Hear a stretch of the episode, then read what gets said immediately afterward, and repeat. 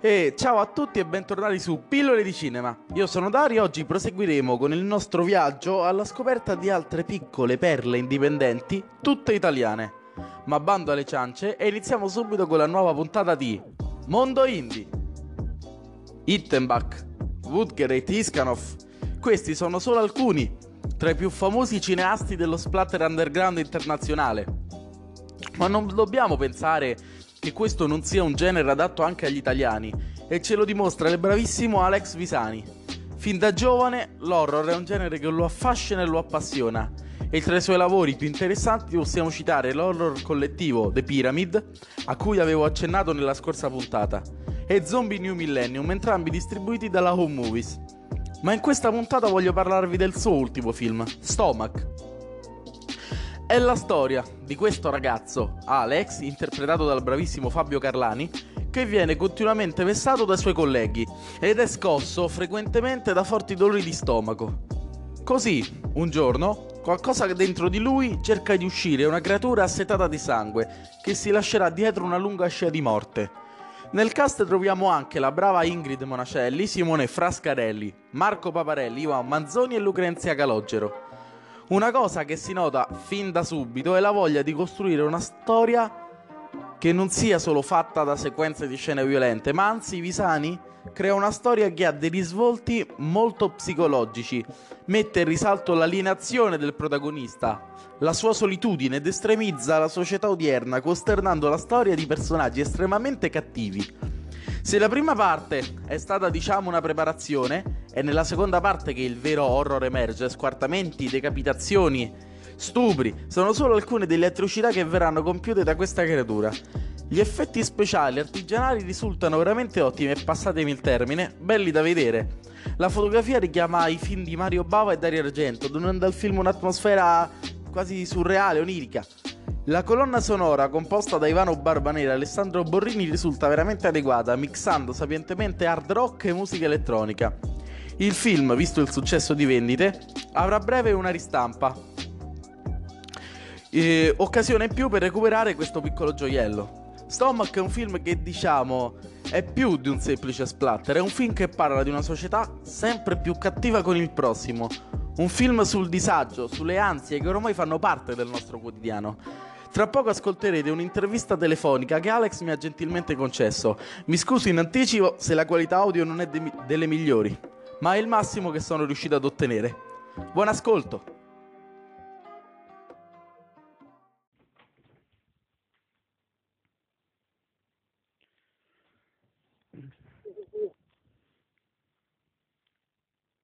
Pronto? Pronto? Ciao Alex. Ciao, ciao Dario. Ciao. Allora, qui adesso faremo, faremo l'intervista per il podcast che ho creato Pillole di Cinema per la rubrica Mondo Indie che è la seconda puntata. Bene, grazie mille, grazie mille Bene, per l'ospitata.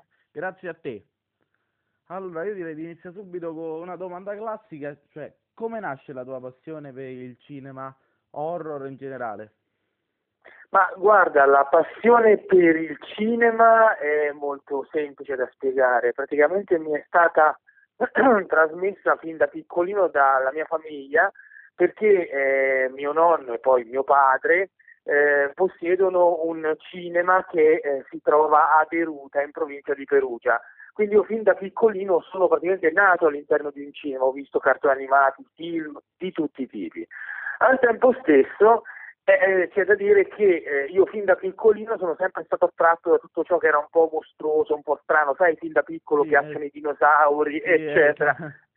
E da lì in poi ho notato che tutto ciò che era strano, particolare, se vuoi diverso, mostruoso, anche macabro, attirava tantissimo la mia attenzione fin quando non ho trovato il coraggio di, di- di- di affrontare l'horror, di vedere il primo film horror, di leggere il primo libro horror, eccetera, eccetera, e da lì in poi non mi sono più staccato, ma è proprio scatenata una passione a 360 gradi, scrivo, giro, vedo film, leggo libri, cioè qualsiasi eh, sfumatura del cinema, eh, cioè, anzi qualsiasi sfumatura del genere horror mi, mi appassiona e la sento parte di me profondamente. E ti ricordi qual è il primo film horror che hai visto, visto che l'hai detto? Guarda, il, il primo film horror che ho visto me lo ricordo molto bene e eh, fu mh, ai tempi venne passato da Italia 1, si parla che eravamo nel periodo in cui c'era notte horror, ma non la notte horror successiva, quando ancora c'era Zio Tibia presenta, ah, ok? Sì. E il primo film che vidi fu Unico indizio, La luna piena, tratto da un romanzo ah, di Stephen sì. King. Beh, interessante. E appunto, proprio una cosa che hai detto riguarda la prossima domanda, cioè, secondo te che cos'è che affascina de- dell'horror, del macabro, del mostruoso? Perché noi lo guardiamo? Io credo che eh, poi diciamo varia da persona a persona, però eh, c'è mh, una frase di Oscar Wilde che mi piace sempre citare, che è quella di, di, che, che, fa eh, questa tensione è insopportabile, speriamo solo che duri. Eh, cioè io eh. credo che sia il profondo senso che ognuno di noi ha di ehm, come dire, giocare in qualche modo con quella che è una delle paure, se non la paura in assoluto più grande che l'uomo ha, cioè la paura della morte. E il cinema horror, ma l'horror in generale, permette con ironia, in maniera catartica, anche in maniera alle volte scioccante di impatto, di eh, poter in qualche modo riflettere, ragionare, scherzare, raggirare per qualche secondo il concetto di morte e, eh, come dire, attraverso un miscuglio di adrenalina e liberazione che arriva poi nel momento dello spavento o al termine dell'opera, dell'orrore, qualsiasi essa sia, eh, que- diciamo, questo miscuglio tende ad alleggerire quello che è un'ansia che è primordiale, che l'uomo da sempre ha e si porta dentro. Quindi io credo che ciò che piace dell'horror è la liberazione che esso dà una volta che una persona intraprende un percorso appunto lo affronta. Sì, sì. È il senso di liberazione, sì. È vero, per esempio quando magari dopo una scena spaventosa il pubblico per la, la maggior parte delle volte ride. Sì, Infatti, esatto, è liberatorio, esatto. Ma come quando il pubblico va al Luna Park e fa le montagne russe e le montagne russe provocano una paura, una tensione, uno shock che poi scatena adrenalina e euforia quando il giro è terminato. Cioè uno si sente più allegro, più libero, più, più elettrizzato. È lo stesso meccanismo del cinema horror. E appunto sul... quando è che tu hai iniziato a girare per cinema horror?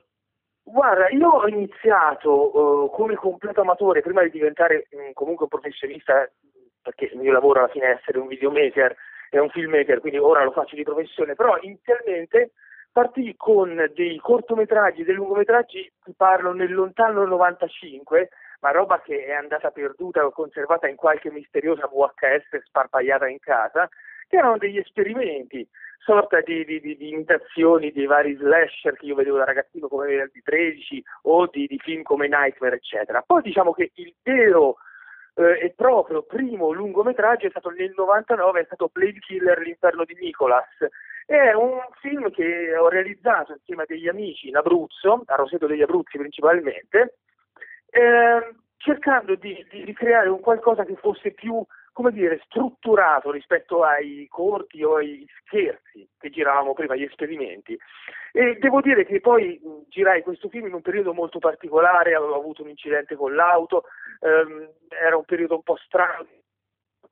E notai che, oltre che finalmente trovare delle persone dovevano fare con me un film horror per quanto infantile, per quanto eh, ingenuo, per quanto fatto con zero mezzi, però eh, mi accorsi che una volta mentre facevo il film il mio umore, il mio stato d'animo migliorava sensibilmente e mi resi conto che mi faceva bene fare film horror e da lì in poi non ho smesso più.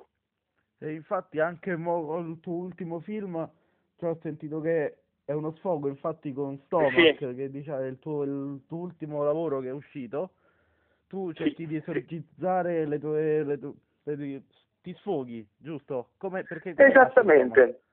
Eh, Stomach nasce da un soggetto che avevo già diciamo, vagamente buttato giù, il titolo originale iniziale doveva essere The Sore, la ferita, eh, poi questo soggetto l'ho buttato giù wow, un tre anni fa è rimasto lì nel cassetto come tanti soggetti che stanno lì e aspettano il loro buon momento per essere sviluppati.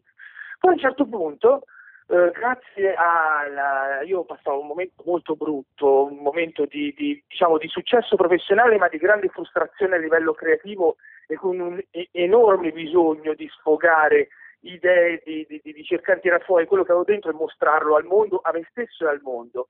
Finché io, grazie un po' a, soprattutto alla mia compagna Ingrid, eh, che è un'attrice ma soprattutto una grande appassionata di horror e grazie a Giacomo Iannisci con la sua Movies ha rimesso in ballo tante cose indipendenti, fra cui anche ha ridistribuito The Pyramid e tante cose vecchie tutti i miei primi lavori, io ho, ho sentito di nuovo della fiducia intorno, del coraggio e ho deciso di mettermi in, in, gioco. E allora ho scritto questa sceneggiatura e dentro ci ho buttato un po' tutte quelle che erano le mie paure, le mie frustrazioni, cose che ho visto e ho vissuto sulla mia pelle, ho visto sulla pelle degli altri nel mondo che mi circonda, ovviamente esasperate attraverso una lente che distorce tutto come quella dell'horror, quindi in una chiave estremo grottesca.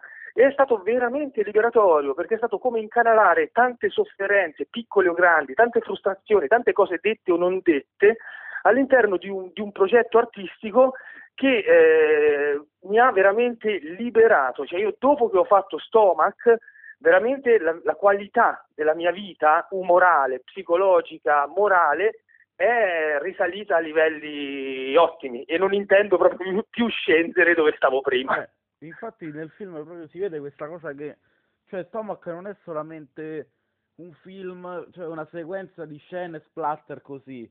Cioè si vede anche tutta la parte iniziale che è una preparazione che ha tanti riflessi psicologici. Sì, questa era l'intenzione, sì, sì, sì, sì. E... e nel caso il protagonista poi l'ho chiamato Alex, non a caso. e nel film ci sanno, vedo che anche cioè, la fotografia assomiglia molto a quelli dei film di Mario Bava o di Dario Argento con l'uso delle luci. Sì, sì, e, sì, sì, sì. Sicuramente ci sono dei richiami al body horror, giusto? Sì, assolutamente, al body horror alla Cronenberg, che è un mio grande idolo, alcuni riferimenti ovviamente a Clive Parker, e eh, diciamo, riferimenti sia al cinema italiano, appunto a Mario Bava che io adoro in maniera assoluta, eh, mh, mm, qua e là riferimenti a, all'artigiano che altrettanto adoro, che è Bruno Mattei, e poi diciamo che nel complesso io ho cercato di realizzare un qualcosa che fosse molto crudo, mm, diciamo, concettualmente, ma che avesse una fotografia, fra virgolette, eh, mm, diciamo, fumettosa, come quella de- dei prodotti degli anni 70, specialmente fine anni 70 e soprattutto anni 80, insomma. E eh, ho voluto anche omaggiare in questo un altro mio grande idolo che è uno dei re dell'underground, che è eh, Frank Nellotter, specialmente nel suo brand Mage, La maledizione di Elmer.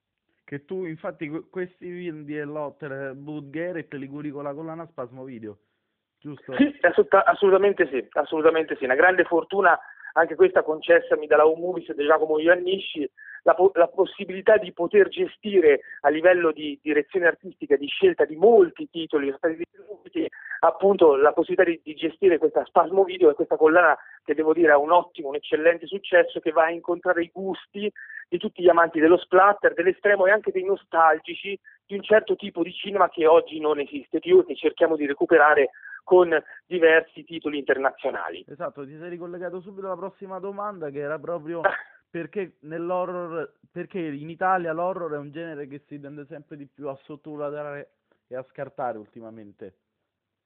Ma guarda, io mh, di, di, di, idee me ne sono fatte tante, di domande anche, risposte ne ho trovate poche. Sicuramente uno dei motivi è che eh, il genere horror, quantomeno eh, italiano, dalla fine degli anni Ottanta, dalla colonizzazione della televisione, e quindi diciamo, come dire, eh, le censure che si sono innalzate notevolmente e tanti prodotti che hanno smesso di essere realizzati perché troppo violenti per il piccolo schermo e quindi non vendibili e non produttivi, eh, di conseguenza gli stessi investitori, finanziatori e produttori non sono più cimentati nell'horror perché l'horror non rendeva più, non era passabile in televisione. E inoltre eh, per quanto noi italiani abbiamo sempre sopperito magari alla mancanza di mezzi con uh, idee folli, alle volte brillanti e geniali, basti pensare appunto a Argento, Fulci o chi, o chi per loro, e sono veramente tanti i nomi dei grandi geni del cinema horror, dei artigiani del cinema horror italiano,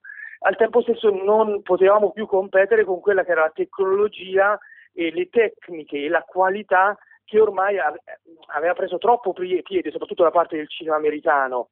Non era più eh, così semplice imitare i loro prodotti o eh, diciamo, produrre dei film che potessero entrare in qualche modo in maniera incisiva all'interno del mercato che poi oltretutto è entrato sempre più in crisi il mercato del cinema con l'home video e poi dopo di conseguenza con eh, lo streaming, DVD e, qua, e, qua, e chi più ne ha più ne metta. E al tempo stesso la grande crisi del cinema italiano, e ci mettiamo, del cinema horror italiano, perdonami, e, ci, e mi ci metto dentro io e, tutti con me, è, è proprio ne, nella mancanza di mezzi e talvolta, ahimè, anche nella mancanza di idee, perché sai, quando hai pochi mezzi ma hai delle idee vincenti, e già mi viene da pensare a un esempio molto banale, ma un paranormal activity, che piaccia o meno, ma l'idea è vincente, puoi comunque scavarti il tuo bello spazio all'interno del mercato.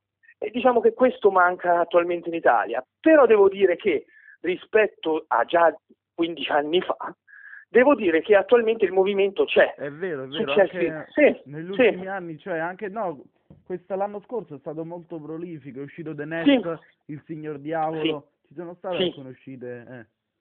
Eh sì, perché l'horror comunque tira, l'horror poi in momenti di panico come questi, guerre sempre sull'orlo di esplodere nel mondo, pandemie, se vogliamo parlarne, problemi di, di, di immigrazione, adesso, cioè il, diciamo il mondo, anche perché bombardato dai media, vive nel panico e l'horror a livello commerciale trova un terreno fertile perché la gente ha bisogno di spaventarsi per sentirsi bene, il discorso di prima, no? Sì, sì. In cui appunto, ecco, e quindi l'horror tira e dopo diciamo che, ecco, io ad esempio The Nest è un prodotto tecnicamente veramente internazionale a livello visivo e diciamo è anche molto vendibile a livello televisivo, per cui diciamo che se eh, dovesse fare da apripista eh, e arrivassero altri prodotti eh, più o meno commerciali, insomma, diciamo per variare anche un po' la situazione, perché no, insomma, ecco, si appiattirebbe un po' tutto, però se arrivassero una serie di prodotti su questa scia, sicuramente diciamo, il mercato italiano del cinema horror si, apre, si potrebbe quantomeno aprire al mondo